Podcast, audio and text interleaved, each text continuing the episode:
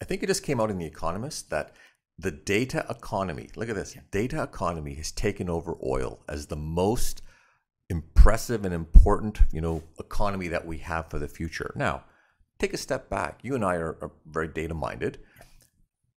Good data and bad data. Yeah. Data comes from ideas. Ideas are the oil of this yeah. century. Yeah. How do you get good ideas? Well, you think sitting in an uh, O R night after night after night, not taking a moment, just, you know, working, working, working gets you good ideas? Absolutely the opposite. You have no ideas. You're yeah. exhausted. You're not thinking straight. You get ideas from taking time away from the things that you do every day to reflect and become, quote, here's the, the big C word, creativity. Exactly. How, how do you get to that? And that yeah. is the, you brought up this idea of, you know, the eighty twenty or the twenty eighty rule. I just look at that Pareto principle in my mind as simply find stuff that gives you pleasure and joy outside of your day-to-day job. Doesn't mean you have to quit and become a dancer or quit and become a musician. It just means that it will uh, take some time to do that, refuel, become better you, and then bring that back to your work and watch how quickly you accelerate. I'm telling you, like, I don't understand how that is a hard concept for people to buy into. It should be the easiest concept. Why do you think people resist it? I've been talking about this nonstop, for no joking, yep. for three years, and I'll continue to talk about it. Yep. And people like nod, yep. and but I don't know if they genuinely feel it's feasible. But what is the block for most people to, to do it? It doesn't seem hard to do.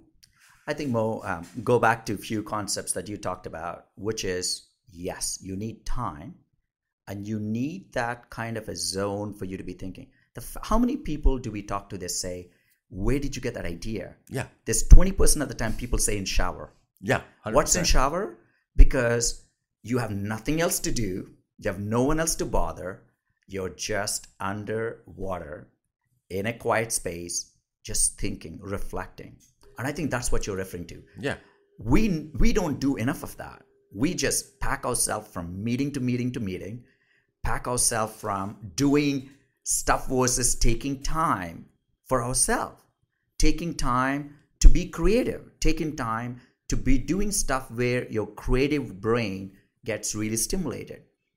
Uh, like, honestly, you're right. A lot of my thinking before was basically either in shower or when I was traveling, when I was sitting in a plane. You had nothing else to do, right? And yeah, I'm just yeah. sitting there, no one else to talk to. I'm right. by myself. Right. Now I realize I shouldn't just be doing that. And it is scary sometimes being in your own head, isn't Ab- it? Absolutely. Like, could you, like, all these ideas come up and all these things come up and you start reflecting on everything and you think, oh my gosh, what's happening? And the thing I think that kills creativity yeah. is a meeting you label as an idea meeting. Oh, that, that to me. So I mean, like, people come and say, okay. Idea one, idea two, and it would just, people are just paralyzed because I, now you've come in with the absolute expectation that four of us are going to do something great. It, those things never happen that way, as you know. You know, you and me, have you ever remember being on a meeting with an agenda? Not once. I mean, except for C O A where we are really meeting. Oh, yeah, yeah. No, no. Right? Agenda meetings are, in my mind, I mean, I guess I understand it from the point of management. They are, it's a killer for it's me. A, it's an anti-creativity meeting. Absolutely. Yeah. So for me, when people come and say, when they want to meet with me, it doesn't matter who, I say, let's meet. Yeah. And I have some younger colleagues that come to me, they take their pen or iPad out, they start ticking as they're talking to me. Yeah. And they finish and go, okay, Kish, let's talk now. Let's get a beer. I'm like, what do you think we were doing till now?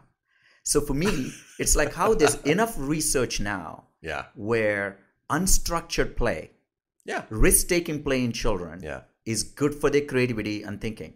Same way when two people meet, like today, you and me, we didn't even know what we were going to talk about. No, no, we just That's why we down. said, said it's a conversation. Yeah, we're going to talk about it. Right? Yeah, yeah. And to me, my brain is already taking and, and thinking about different things I haven't thought about because we didn't come with a set idea to talk about something. No. We wanted to just have a conversation about just things that are going on, things yeah. that we want to reflect on. Yeah. So my advice to everyone that are listening, listen to what Mo is saying. Is yes, you don't need agendas to meet people to talk. You don't need an idea-generating meeting. You just meet and go, what are the big things that, you know, whatever is that's driving you, out of that come ideas and other things. As you rightly said, Mo, if, if there were people that were fifteen, sixteen-year-old you that have watched you, wouldn't be thinking as we talked about where we are. But what you have done is what Walt Disney and Nelson Mandela have said in a very different way. Walt Disney said it's kind of fun to do the impossible because Disney is all about fun. And Nelson Mandela said it's only impossible till it's done. Till it's done, yeah, yeah, for sure. Not that you set out and go, I'm going to do it. Yeah. But you're like, look, why not? It's, it's it's also very fascinating to me where individuals, you know, you'll talk and they'll say, okay, well, you know, the pathway to do something is write lots of this, do lots of, you know, use data, write papers, uh, you know, uh, speak, travel, you know, if, if there's a recipe. Now, speaking and travel in and of itself is not, it's, it's not an act in and of itself. It's not a goal. It is, you have to have something you want to share with people and you want to also receive from yeah, individuals, yeah. right? So the yeah. challenge I always have is, if you don't figure out ultimately what drives you, yeah. most people are, you know, most people in, in, you know, in, in our circles are capable of doing many, many multiple things. So, you know, the, the simple idea that you could have been an exceptional engineer and now you're an exceptional orthopedic surgeon and leader. Okay.